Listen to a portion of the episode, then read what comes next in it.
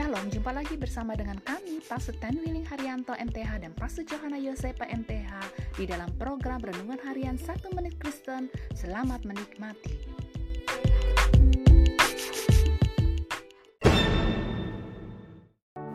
Shalom saudara yang berharga di mata Tuhan, senang dapat jumpa dengan saudara.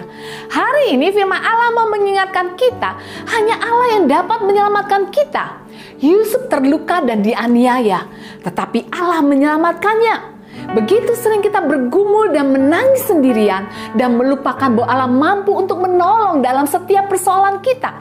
Semakin meningkatnya persoalan dalam hidupnya, Yusuf menarik dirinya semakin dekat dengan Allah di dalam Mazmur mengatakan, yaitu aku berdiam diri di hadapan Tuhan dan menantikan Dia untuk melepaskan aku.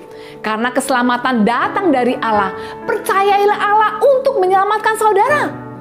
Maukah saudara mempercayai Allah untuk menyelamatkanmu pada waktu saudara terluka atau dianiaya? Sesungguhnya Allah itu dekat dengan saudara dan Allah mengasihi saudara. Amin.